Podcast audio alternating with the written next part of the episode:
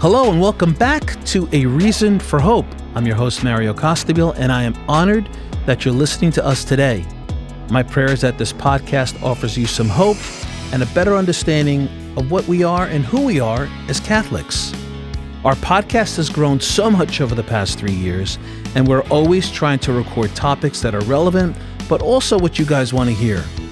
If you want to send us any ideas or thoughts, you can always email us at podcast at arrayofhope.net. Also, if you're on Spotify Mobile, swipe up while listening and take the Spotify exclusive poll. When I speak to people that are non believers, agnostics, or even atheists, I ask them, Would you believe that there's a God if I had proof? I go on to say, You know, there's actually more proof of God's existence than not. There's an artifact that is overwhelming in its proof. That is the Shroud of Turin. It is believed to be the burial cloth of Jesus, and through my own personal research, I have no doubt in my mind that it is the actual burial cloth of Jesus himself. There is an image of a tortured, crucified man on this linen cloth that is to this day still unexplainable as to how it was put there. Our guest today is Myra Adams, and she is an expert on the Shroud of Turin and we're going to share and talk about this amazing relic on the podcast today. So sit back and relax, and welcome to A Reason for Hope. And here we go.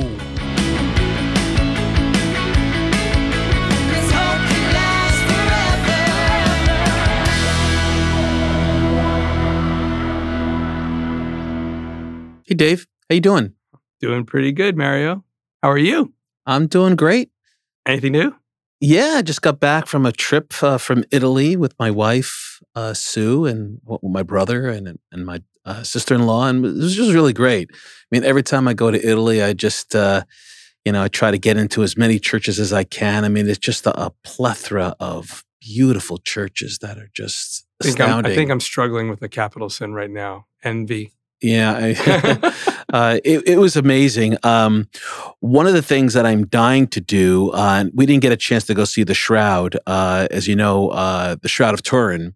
Uh, it's in Turin, Italy. I have a big devotion to the Shroud of Turin because uh, I believe, and many believe also, that it is the actual burial cloth of Jesus himself. Yes, I believe that. You know, unfortunately, it's only displayed every 10 years. So the next time it's displayed, I believe, is don't hold me to it. I think it's 2025. Well, so that's the year to go. Yeah, that's the year to go for sure. I'm super pumped about our guest today, uh, Myra Adams, as a specialist uh, on the Shroud of Turin, and she's doing really important work. She's creating a lot of attention to this beautiful relic uh, by creating uh, events uh, and teaching about what the Shroud is to the culture through um, presentations that she's giving. Oh. So I'm excited to have her on. Awesome, awesome. Well, uh, you know, I've always been fascinated by the Shroud. Believe it or not, in fact, when I was uh, in eighth grade, my dad gave me a book called A Doctor at Calvary which is a book written by a medical doctor that investigated the wounds of the man on the shroud and described what happened to him in detail. So I thought it may be a good thing for us to discuss today the passion of Jesus, what, mm. what maybe we learn about what the passion was like from the image of the shroud and and reflect on what our Lord suffered for love of us and for the sake of our salvation. So that was my idea. What do you think? Good. I I think it's a great idea. I mean, you know, I I I think you know when I pray, I often reflect on the passion, and particularly. Uh, you know, when I do the rosary and it's the, you know, the sorrowful mysteries. I mean, the, the scourging the pillar is just really something to reflect on. It really sure. to see the what he endured is incredible. Right. Well, you're in good company because the saints have said that there there may be nothing of greater spiritual benefit outside of the sacraments, the Mass, than meditating on the cross of Jesus. Mm.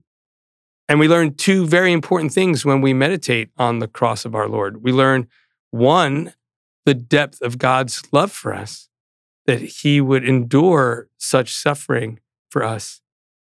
But we also learn about the severity of sin, what it took in order for us to be saved.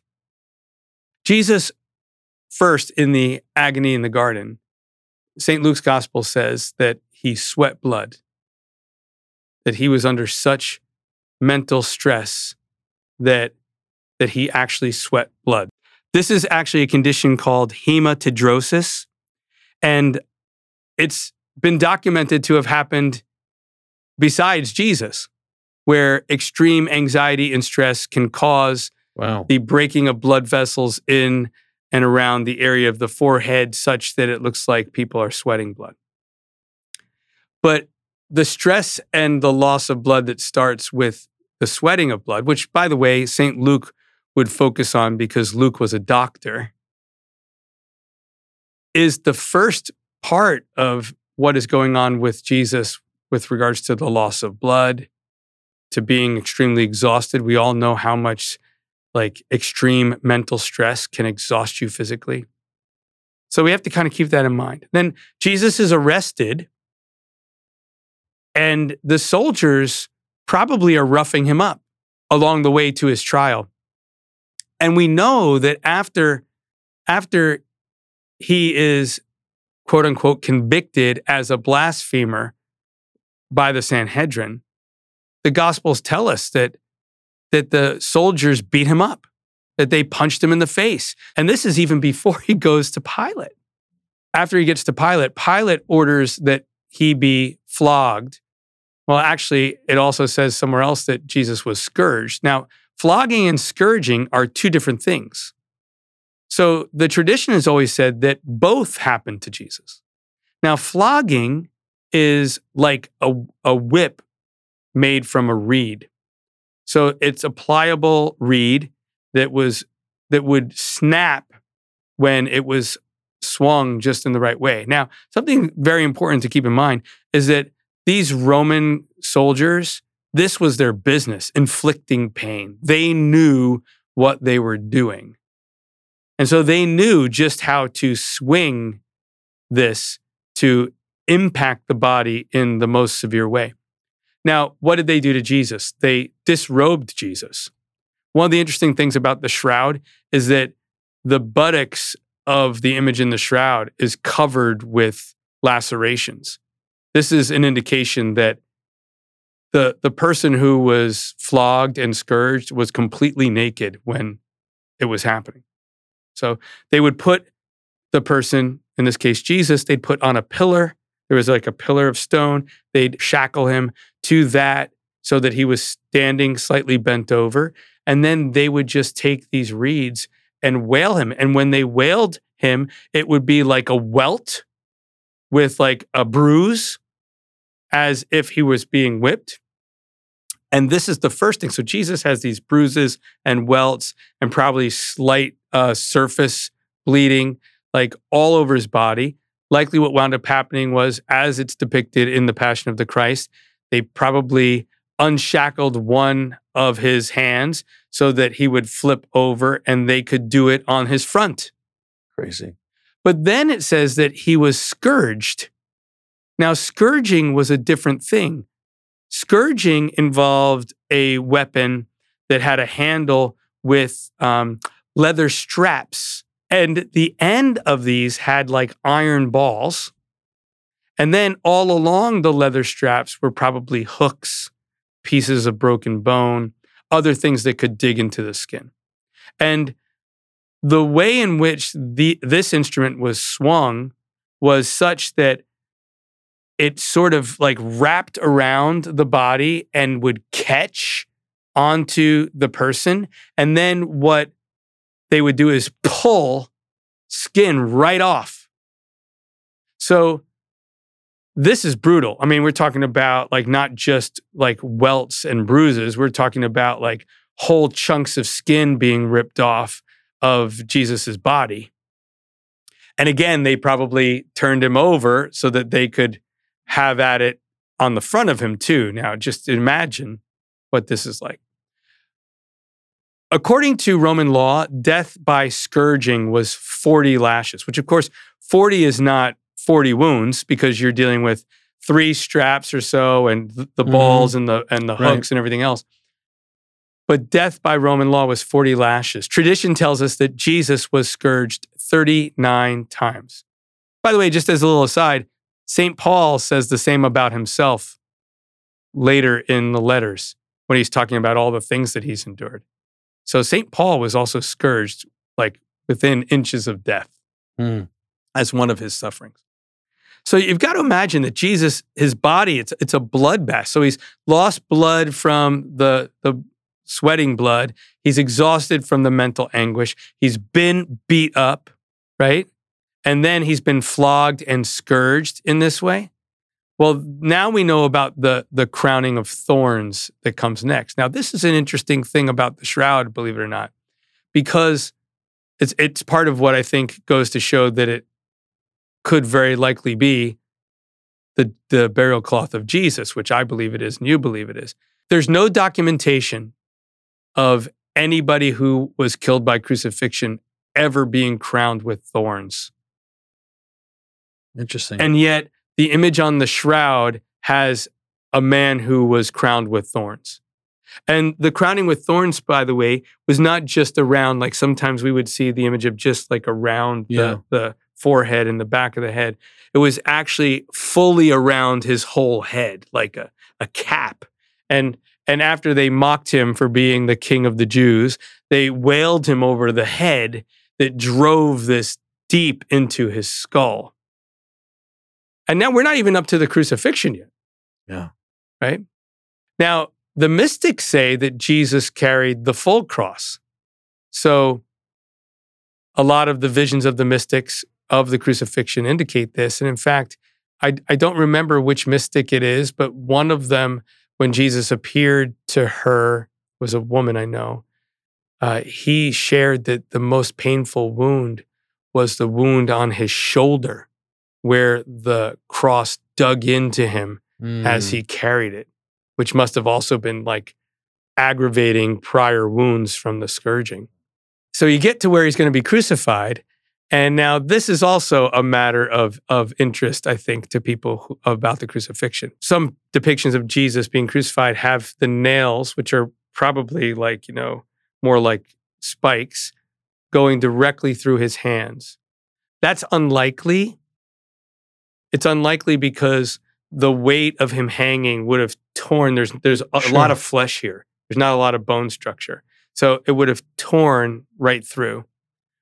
However, sometimes you'll hear people say, oh, he, he got nailed through his wrists. That, by the way, isn't likely either. If he were nailed directly through his wrists, there it would there would have been too much bleeding, so that he would have died too quickly. It would have hastened death, and that's not what the Romans wanted. They wanted this to yeah. to last and be as ex- excruciating that we get that word by the way from Mhm. the word for cross as possible. So what's likely? What's likely is they went in through the base of the hand. If you if you were to press at the bottom of your thumb and hand area and feel around there right on that bump, what you'd what you'd feel is that there's a nerve there, a pretty intense nerve that you can feel. And once you press it, you can Mhm. feel there's a whole lot of nerve structure here. Yeah. You can feel the pain go right up past your wrist and into your shoulder if you press it really good. Mhm. Well, they were going after that nerve. Yeah. And what they probably did was put the nail in on an angle so that the the the nail would come out the wrist on the other side. So that's why on the shroud you'll see the blood is on the back part of the that. wrist. I was just right? going to say that. Yeah. So if you felt the back part of your wrist, there's a nice little hole in between your bones there. You feel that little Mhm. hole? That's where the nail would go through so it holds you up real good. Yeah. So they wanted to go after the nerve, not have you rip through, not have you bleed out, and yet keep you up nice and secure. Only the Romans would devi- Ex- they were devise such a thing, They were experts Right? Right? Yeah. So this is how they nailed Jesus to the cross, stretching him as far as he could go, and then they would they would put one spike through yeah. both of his feet. Yeah. Now, of course, now you're going to have a lot more blood loss. So Jesus is probably Jesus couldn't carry his cross to Calvary because he kept falling. So he was probably already in shock, but now, of course, now it's in high gear. Now, uh, the cause of Jesus's death was probably cardiac and respiratory arrest. The respiratory arrest uh, sometimes is referred to as asphyxiation, uh, due to hypovolemic and traumatic shock. The only way in which you could really breathe at all well um, when you were on the cross was to hoist yourself up by the by the arms and push up on your feet to be able to expand your your rib cage and be able to breathe. But of course, doing this causes this unbelievable pain to shoot through your entire body because where all the pressure is going is right to the wounds in the hands and in the feet. And so that's sending like like shock waves through your body of pain. So you can't handle that for very long. So then you kind of rest and release, but now you can't breathe, right? And so Jesus's lungs are starting to fill up with fluid and all that sort of thing. And then eventually, only in three hours, he dies. When we look at the shroud, we can glean all these things about what our Lord suffered and, and how extreme the suffering was. And that's an incredibly important thing for us to reflect on for those reasons that I mentioned before. We see the Lord's love for us, we see what he was willing to suffer for us, and yet we also see how serious sin is. And St. Paul says that when we sin, it's as if we're crucifying Jesus again. Mm. We should think about that in our meditation because I don't think we want to do that. We love Jesus. We don't want to be party to his crucifixion. We don't want to crucify him again by our sins. Mm-hmm. And so, reflecting, I think, on the, the crucifixion of Jesus and the passion of Jesus can help us in that regard. Yeah, one hundred percent. I mean, you look at the shroud, and I've heard some people say this. This was this is like a massacre. I mean, the wounds that he endured for us is just um, breathtaking, unbelievable. And you can see on the shroud, by the way, that his face is swollen. Like it's clear that he's been beat up. Yeah. He's been oh, punched oh, yeah. in his the nose face. is broken. Yep. There's yeah. all yeah. swelling of the eyes. Yeah. So you see all that, and it lines up perfectly, perfectly. with the Gospels. Yeah. So great reflection, Dave. Thank you so much. All right. Peace. All right. Peace. Hey, want to help make this podcast better? Go to our survey URL in the show notes and leave your mark on A Reason for Hope.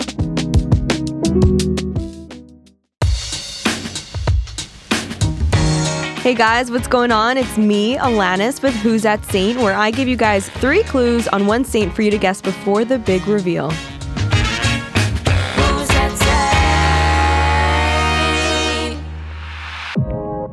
Starting off with clue number one, this saint had a grueling, cruel death as he was skinned alive, and due to the nature of his martyrdom, he is attributed as the patron saint of tanners.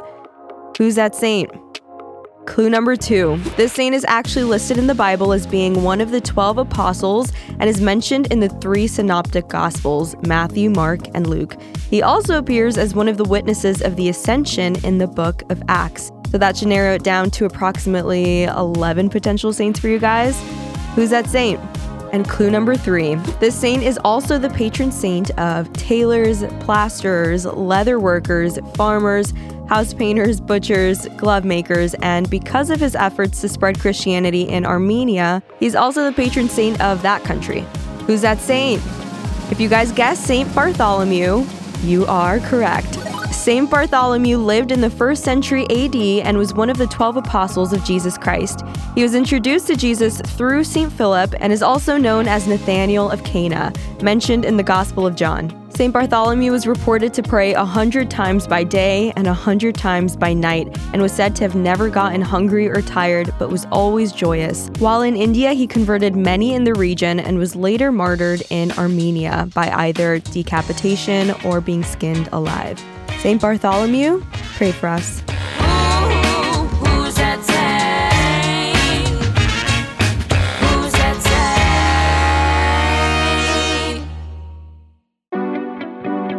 Hey, and welcome back to the Music Corner. AOH Music just dropped a new single called Homeland. Go and check it out wherever you stream music. We're often advised to begin with the end in mind when pursuing our goals. The goal of the Christian, as we all know, is to share in the eternal life Christ offers his beloved, to be united with the Lord at the heavenly wedding feast.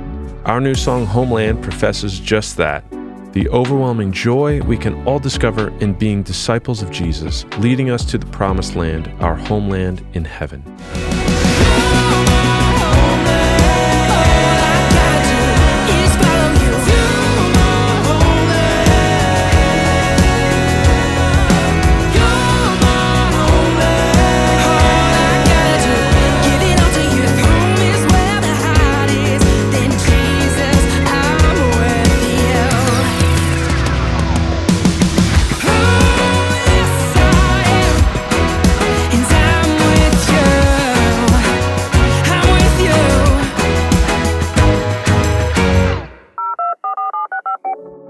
Myra Adams is a media producer and religious political writer with numerous national credits.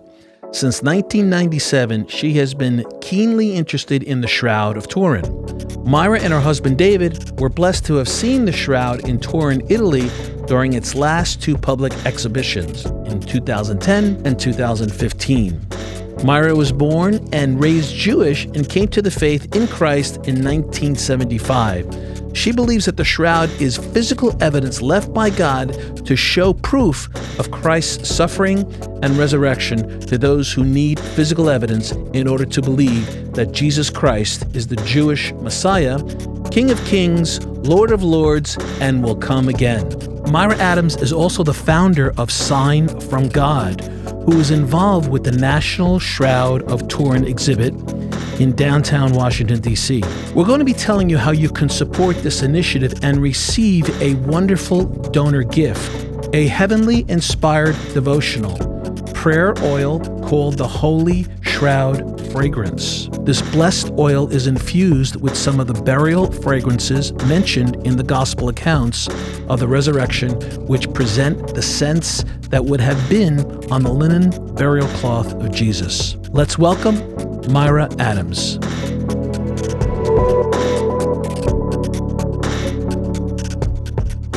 So Myra, how are you? So I'm excited to have you here with us on our podcast and our on our channel and whatnot. And uh, there's so many things I want to ask you, and and I love the subject that we're going to be talking about today, uh, the Shroud of Turin, and the impact uh, that it should have on our culture, and really informing our culture. This relic that uh, people, many people aren't aware of the immense uh, grace and miracle that it is. And I'm excited to talk to you about that because I know that you're a leader, you're an expert in this field regarding the Shroud of Turin. So, how are you?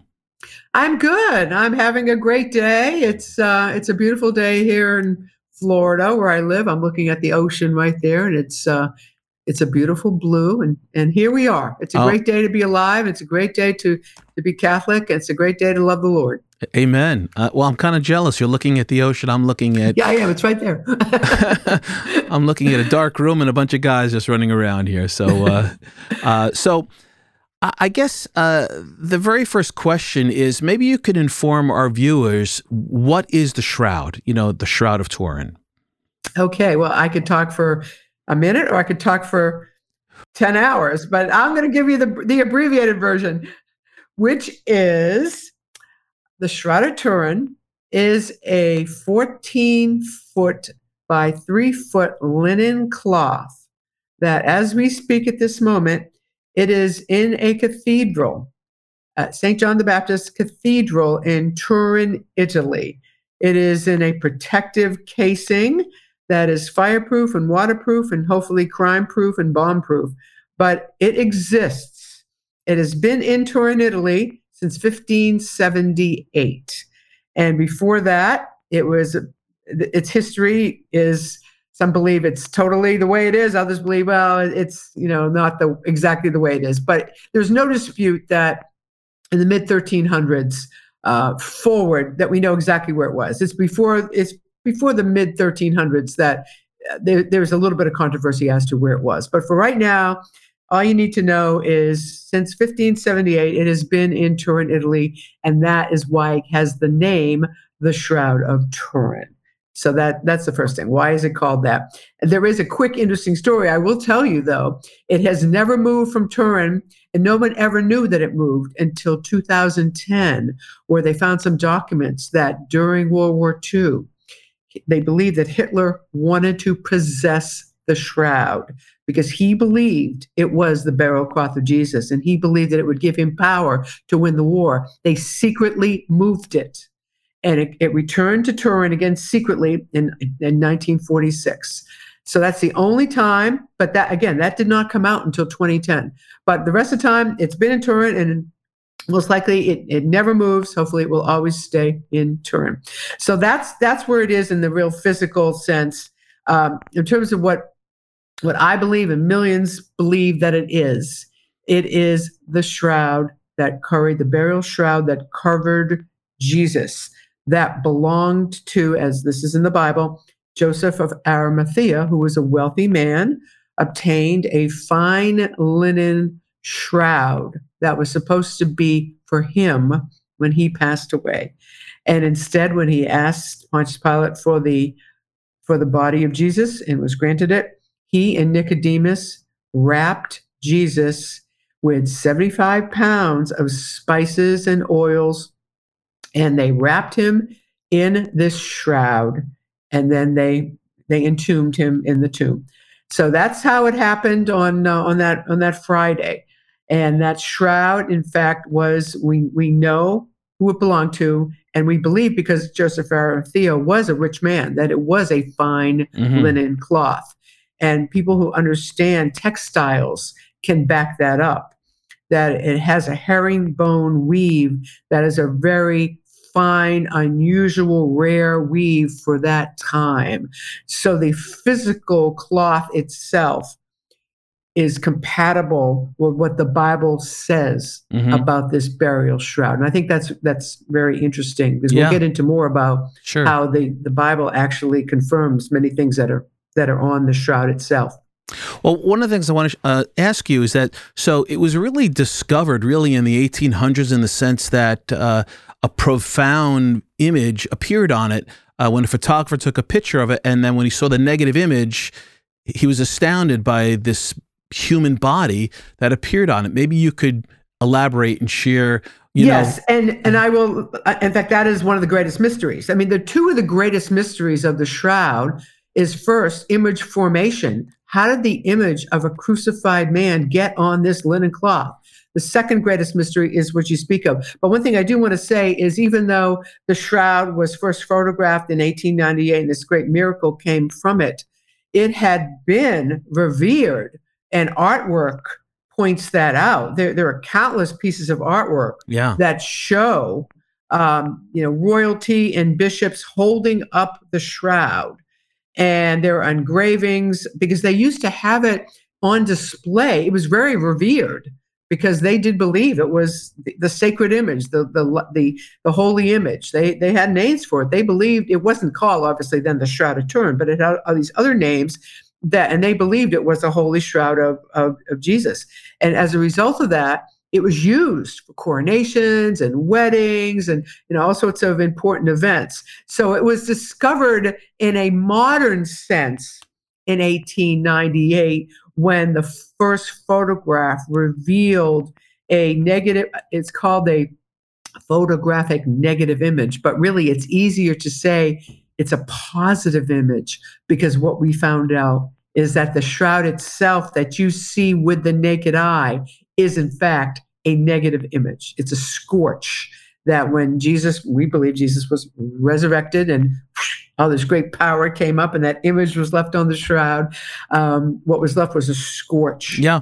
And that scorch really is a negative, we find out later, because in 1898, when Secondo Pia took the first photograph, and we see today so much clearer what the man of the shroud, quote unquote, endured, and the marks of his torture and suffering are completely confirmed by the Gospels. In fact, we often call the the shroud the mirror of the gospel. And some people say it's the fifth gospel mm. because it literally is evidence of everything you read about in the gospel, what Jesus endured is on the shroud. The marks that were left from his tormentors are on the shroud. And that is truly fascinating that we see clearer than ever yeah. on that positive image.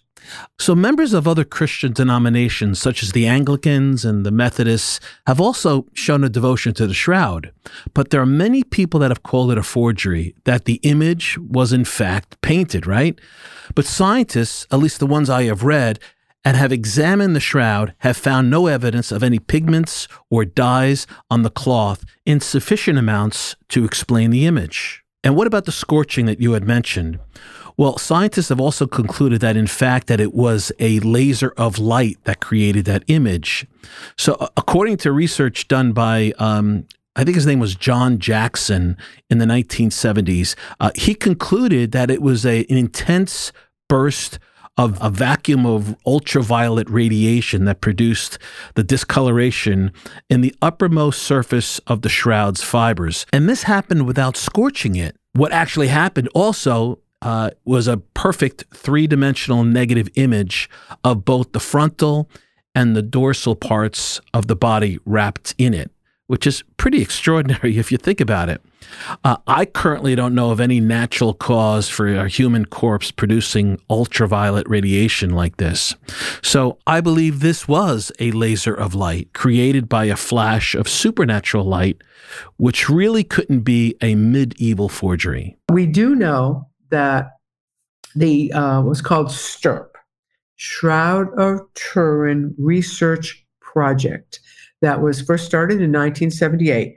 It's the only, to this day, the only comprehensive scientific study of the shroud. It's a hands-on for 120 hours, and one of their greatest findings was that the shroud was not the product of an artist because they did not find any evidence whatsoever of any kind of dye or paint or any kind of substance that could have created an image that a quote unquote artist would have used. Right. They found absolutely no evidence of that.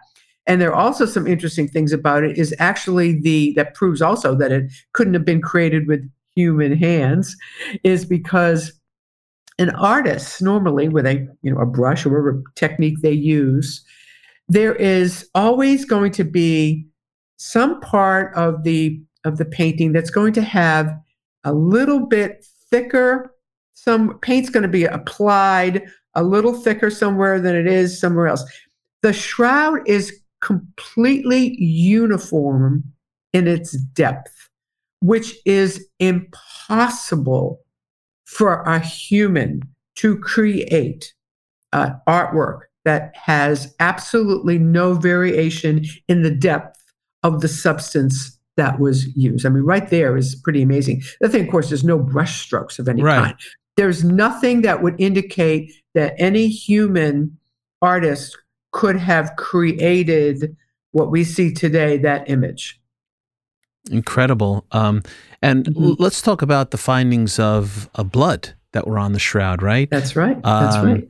Uh, maybe you can share a little bit about the type of blood, the uniqueness of the blood. I think it was positive Yes. AB, AB positive. AB positive, and it in fact is that is a rare blood type that's often associated with uh, ma- it's male, it's male blood also, and it's often associated with uh, people that have roots in the in the Middle East. So that would also, you know, right there it tells you a little bit of something. But they found human blood again. STURP, that 1978 uh, research project, found out things because that's literally since that day the only complete scientific study that's ever been authorized, and they found human blood. And they also not just that they found human blood, they found human blood that had endured torture. They could see from under the microscope that the way that the the blood appears, some of the clotting, some of the properties of the blood indicated great stress that when your body endures great torment and torture Sure. you know blood that's left can can literally scientifically back up the fact that yes you were went through some horrible event. And so that also they found that in the blood too. But the fact that it was real human blood and they found it on all the spots where we know the bible indicates where jesus had wounds. For instance the crown of thorns although we i love to say it's really not a crown of thorns it's a cap of thorns because the shroud indicates that Right. the that the thorns went all the way to the back of his head. Because you can see on the shroud the blood marks on the front and the back of his head, and they go way deeper than what would be a crown.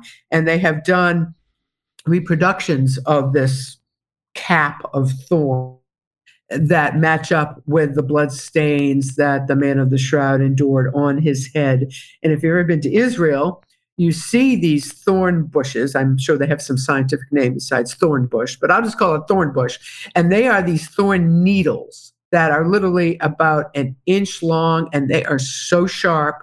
And we were on a tour one time, and our tour guide just happened to point out, you see that bush over there? Go touch those thorns. That's the that's the kind of bush that grows in Jerusalem that they made that cap of thorns from. And I touched that bush and it was it was a needle, literally needle. So the pain that Jesus endured with that cap of thorns on his head is reflected in the shroud. And that's why you see all those blood stains from the cap of thorns. Of course, you also see the piercings, you see the side wound, you see you know blood on the face dripping from the crown of thorns. So there, there's blood all over the man of the shroud. And again they always the blood that you see in the marks of the shroud are always compatible with the gospels and the suffering endured by our lord jesus christ. And i think that is such an important point to always emphasize. Uh, the mic drop for me is um, that it's the same blood type uh, that is found in the Eucharistic miracles around the world. Uh, human DNA, uh, uh, heart uh, tissue, right? Mm-hmm. Such as the mm-hmm. miracle in the 8th century in Lanciano, Italy, right? So right, right. that was like, come on, how many co- coincidence? I don't think so. And and right. that when I found that out, that was like that's extraordinary. Yes, um, but it's consistent whenever there's been the Eucharist with blood on it, it's consistent. That's yeah. what's so amazing it, it's about amazing. it. Every time it's always A B I know. blood. You know Male, A B blood. Hey, if you're enjoying this interview, be sure to check out the full video version on the Array of Hope channel. Subscribe for free at watch.arrayofhope.net then download the app by searching Array of Hope on your mobile device, Apple TV, or Roku. It, it's just it's just amazing that um, it, it, you know it, it, seems that it's just the devout that and the people that are informed know about the Shroud of Turin and and if people really dove in to the the science that they still can't prove, right? The mm-hmm. coincidences that are not coincidences, people would I think their faith would be increased and more people would be believers, you know? Um, yes. So maybe we, you could share a little bit about your work and what you're trying to, to, to um, really inform the culture, inform the church about the importance of the mm-hmm. shroud and, and how you're trying to do that. Well, thank you for asking that question. Uh, one thing I'd just like to say first is the idea that the Shroud of Turin could, in fact, be the image of Jesus Christ the nanosecond before he was resurrected freaks people out. Okay? Even if you even if you are someone who totally believes in Jesus, say, "Oh, I don't need the shroud. I don't need to believe in the shroud for my faith." Or people that have no faith say, "Oh, how that's impossible. There's there's no way." Mm. So hmm. the fact that we have all this preponderance of scientific evidence that that says this could be nothing but Jesus. There's it, nothing else explains why that image is on there. That and all its marks so perfectly fit the man of the shroud that we know depicted in the Bible. But you're always going to have that controversy because of who potentially we believe it is. So that that's mm. really hmm. important right there. That to understand that part of it. But what we're doing. My group is called the National Shroud of Turin Exhibit.org. Mm. And we are a project of our first mission called Sign from God. That's our 501c3, signfromgod.org. And we started in 2017 and interested the Museum of the Bible in doing what they did last year, a Shroud of Turin exhibit. So that was our group, signfromgod.org, that got the Museum of the Bible to do that. Museum of the Bible had a very successful exhibit. It ended in July 31st, 2022. And then they decided they didn't want to have a permanent exhibit.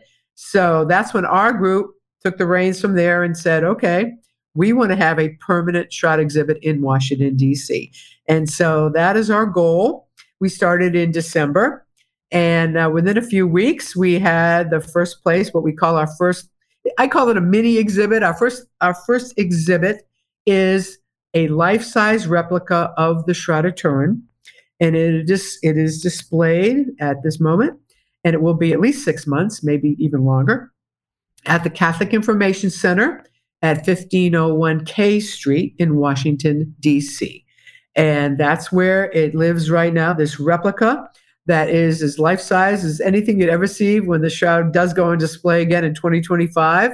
Hopefully, it will go, hasn't been officially announced. But when it does go on display again and you go see it in Turin, what you see today at the at the Catholic Information Center will look very similar. So you can save your airfare and go to Washington and see the uh, see the the replica. It was made by the folks in Turin that are the official caretakers of the shroud. Wow. They they do what's called the, the I, I kind of joke the care and feeding of the shroud. They make sure that that the the scientific method in which they preserve the shroud is in fact intact and that nothing is wrong with the way it is in its casing. And so they are the ones that oversee the shroud. And they are the ones that produced the replica that was then gifted to the Museum of the Bible Museum of the Bible gifted it to my group, National Shroud of Turin Exhibit.org, for display at the Catholic Information Center. So it was four groups got involved, and that's our first exhibit. And we're thrilled. We had a wonderful grand opening March 28th. Uh, we actually had a Supreme Court justice attend in the front row. That was pretty wonderful. That's awesome. And it, it was a wonderful event, and we got a lot of Catholic press from it. And and now uh, the goal, as it's always been, is to parlay that first exhibit at, at Catholic Information Center and now find space in Washington, D.C. to have a permanent Shroud of Turin exhibit. Museum of the Bible's exhibit showed us that there is great interest in having a permanent Shroud exhibit. And there were 80,000 people that went through the Museum of the Bible's exhibit without any marketing or advertising just word of mouth and, and some press that they got that we helped generate. And that gave us the idea that, okay, there is definitely a need in the city of great museums. Mm. The hmm. fact that we are going to have a permanent Shroud of Turin exhibit, it will change lives and change hearts. And we know that the Lord is, is going to make it happen. We only need to raise two, about $2 million to make it oh. happen and find the space that we need and to build out what will be this very high tech, uh, very welcoming, immersive exhibit that is going to, as I said, it's going to be so fascinating to people. People that have no faith are going to be fascinated by it because the shroud is the world's greatest mystery. And that, in fact, is the name that we're thinking of about to name the exhibit Turin World's Greatest Mystery, because it is. It, it is, in fact, the most studied artifact in the world because science cannot figure out the mysteries that are contained within that image, how it got there, how it photographed as a positive, how the blood sits on top and doesn't penetrate, how, how I'm sorry, the image doesn't doesn't penetrate the cloth. The blood penetrates the cloth. You think about what happened on Good Friday. Jesus was all bloodied. He's wrapped in the shroud the blood on his body seeps through the cloth. But on Easter Sunday, that great force that caused that image to be formed only sits the first two microfibers of the cloth. It does not penetrate the cloth, but the blood does penetrate the cloth. So scientists often say blood first, second. Amazing. And the image itself does not appear where the blood was. Incredible. So yeah, I mean, so that, that's the kind of things. So there's so many amazing mysteries, and and that I think is what fascinates people that have, even though they may not have have any faith in Jesus, are still fascinated by the shroud because it's unexplainable, and modern science has no explanation. And there's a whole list of mysteries I could I could tell you. This there's pollen all over the shroud. And there's been books written about this. Some of that pollen only grows in Jerusalem in the spring. Yeah. You know, there's dust they have found on the knees of the man in the shroud that they know come from where the Damascus gate is, one of the places where they believe he, he fell. There's so many scientific, so much scientific evidence that says, how could this be anything but the burial shroud of Jesus? And we want to have that into our museum and have people understand that this this cloth will change your life if you're open to it. But it is going to be, it's going to have a lot of faith because we, you can't have a, an exhibit about the cloth without talking about the Gospels. So it is going to have a faith component to it. That's wonderful. That's great. But we want to have it be a it's secular in the sense that we don't want to say oh this is for catholics or this is only for evangelicals this has to be in order for this exhibit to be successful and to be able to change hearts and minds. It has to be welcoming and intimidating for those who don't have faith that happen Yeah. to be in Washington. Maybe they're seeing the Air and Space Museum or other museums and they hear about this museum and they go, well, let's go check that out. Ha, ha, ha. You know, how Yeah. silly is that? Y- You, know, that's the kind of, you you have to prepare for every, every kind of attitude. But our story is the greatest story in the world. And I believe that it is, in fact, the Shroud of Turin is, in fact, evidence Yeah. of that greatest story. So that's that's our Amen. goal. That's that's awesome. You know, when I um when I pray the rosary, particularly on the sorrowful mysteries uh in the second decade, you know, where um Jesus is tortured at the pillar, um there's two images I think of. Uh I think of the Passion of the Christ, uh, Mel Gibson's movie, and I Gibson, and I think of the shroud. Uh Mhm. because when I look at the shroud full body, um, I, I I can't even comprehend the amount of pain and suffering that man, Mhm. which we all believe here is to be Jesus, endured for us. It's Mhm. just uncomprehendable. So, my question to you is that um, you, you said that it, it, it's very biblical. The shroud is very biblical, and it really conveys and articulates and affirms the things that we've read in the Bible. Um, so, I would think that this display, this thing that you're going to be putting together, um, is twofold. I mean, uh, you want to teach, you want to share the the immense uh, beauty uh, and the reality of this mystery to the world, right?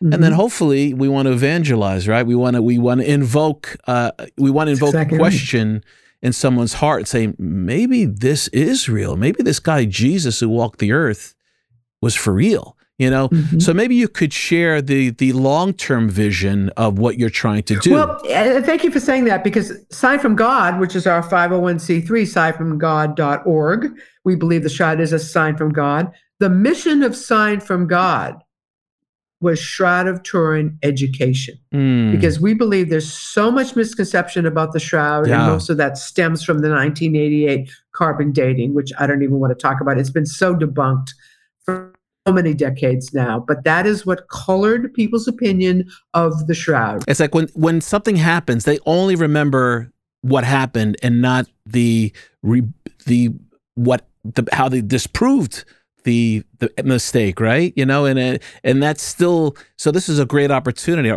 Obviously, the the the uh, Carbon One uh, uh, detection was on the edges of the shroud, right? And Yes, the you could- very edges that were held up when it was, I was talked about earlier, how it was on display oftentimes by royalty. There were literally artwork that shows it being held up right at the spot and the corners where they took one little piece and cut that one piece into three little pieces, which made absolutely no sense. plus plus those edges were replaced They because believe that this that they there there was a study that believed that the chemical makeup of the of the shroud uh, little section that they cut off and sent to three different labs was a different chemical makeup than what's in the interior of the shroud.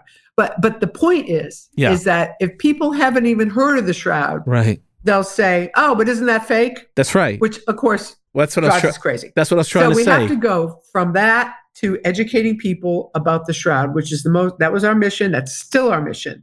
And through the the museum of uh, shroud of turin exhibit we hope that people will in fact come away with a greater understanding of the mysteries and the potential that they can be interested in the gospels understand that everything you read in the gospels is in fact displayed right in front of your eyes on the Shroud of Turin. So the correlation between the Gospels and what's on the shroud it literally is is evidence it's it's documented evidence Mm. of what we read about the suffering because what you mentioned earlier about how jesus was scourged at the pillar do you i have heard this now whether it's true or not but i've actually heard it several times that mel gibson he believed in the shroud and he he actually based that scene on how many scourge marks over a 100 scourge marks appear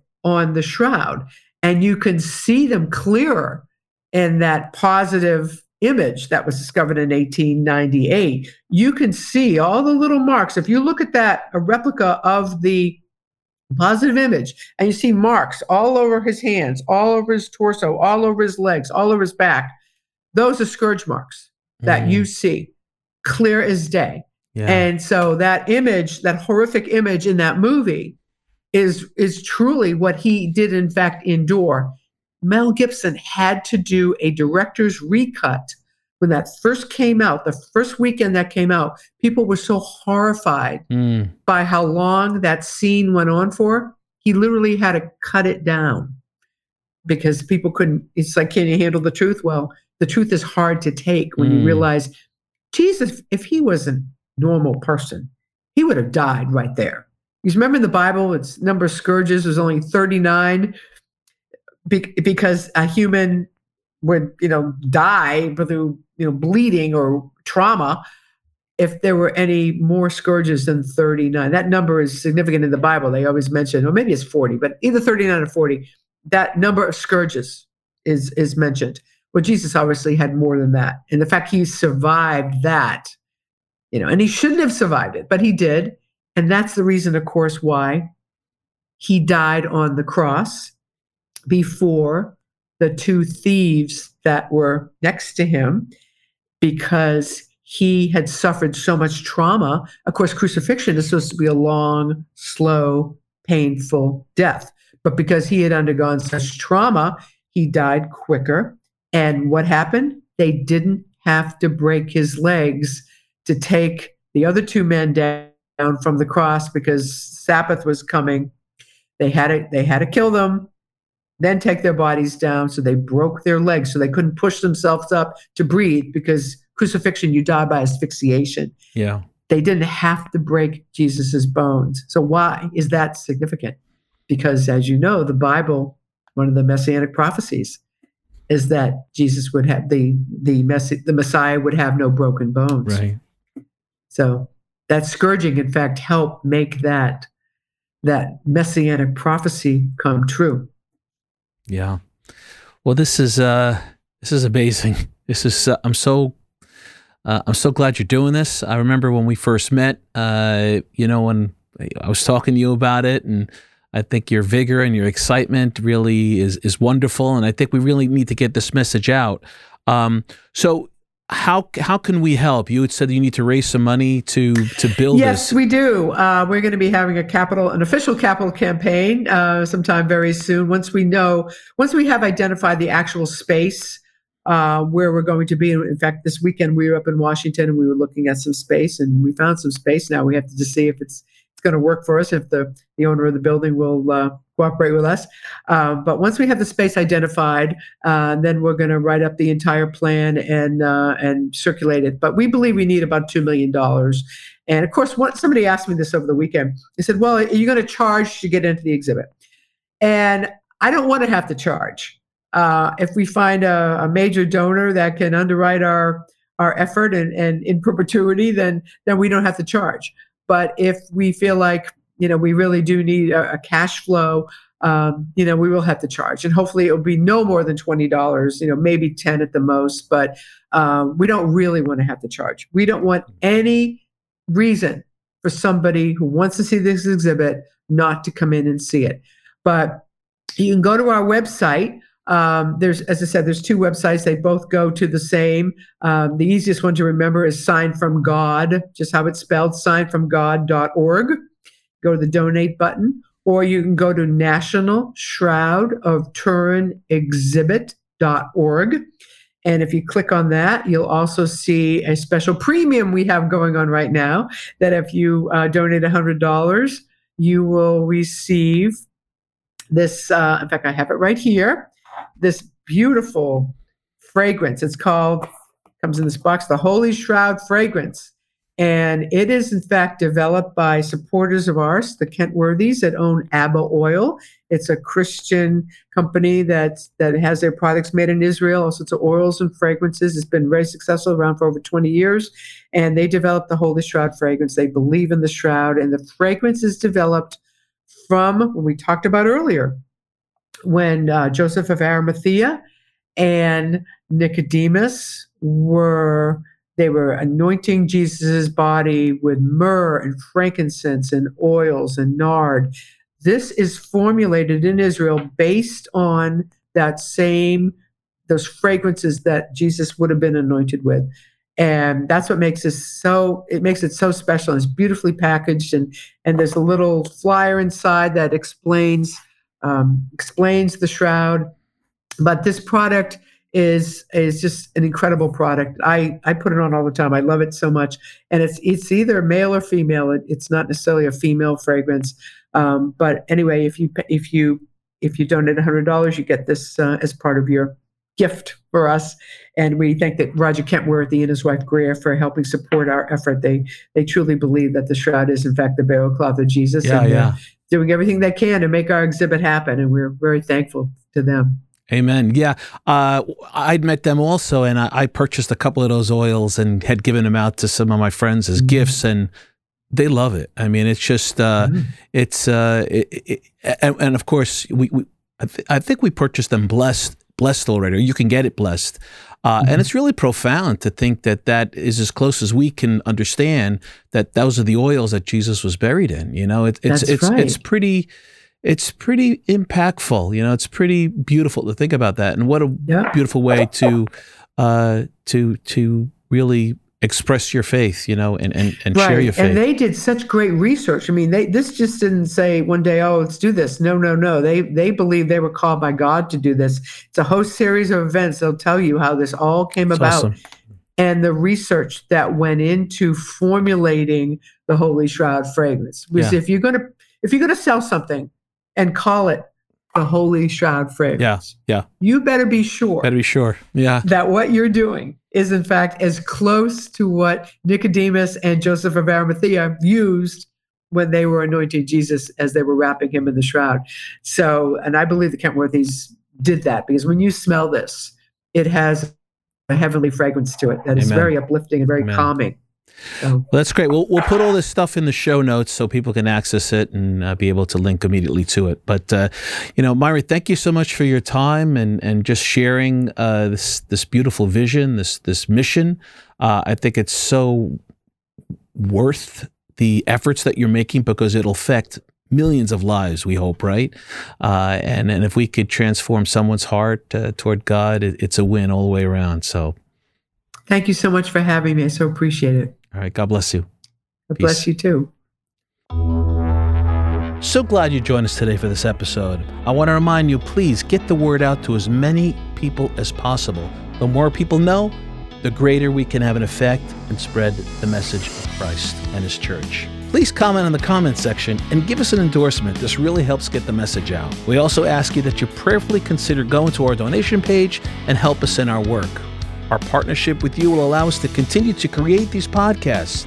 So just go to arrayofhope.org. Also, join us on social media where we keep and stay engaged with you, sharing our faith through our videos, our music, and our daily reflections. We also do the Divine Mercy Chaplet every day on Instagram at 3 p.m. Please join us. This is a great way to pray together and express our faith as the Universal Church. Please engage with our sponsors. They have been vetted here at Array of Hope, and you can directly help share in the efforts of the Universal Church in spreading the gospel. So thanks for joining us today, and there's always a reason for hope. This is Mario Costabile. Until next time, peace.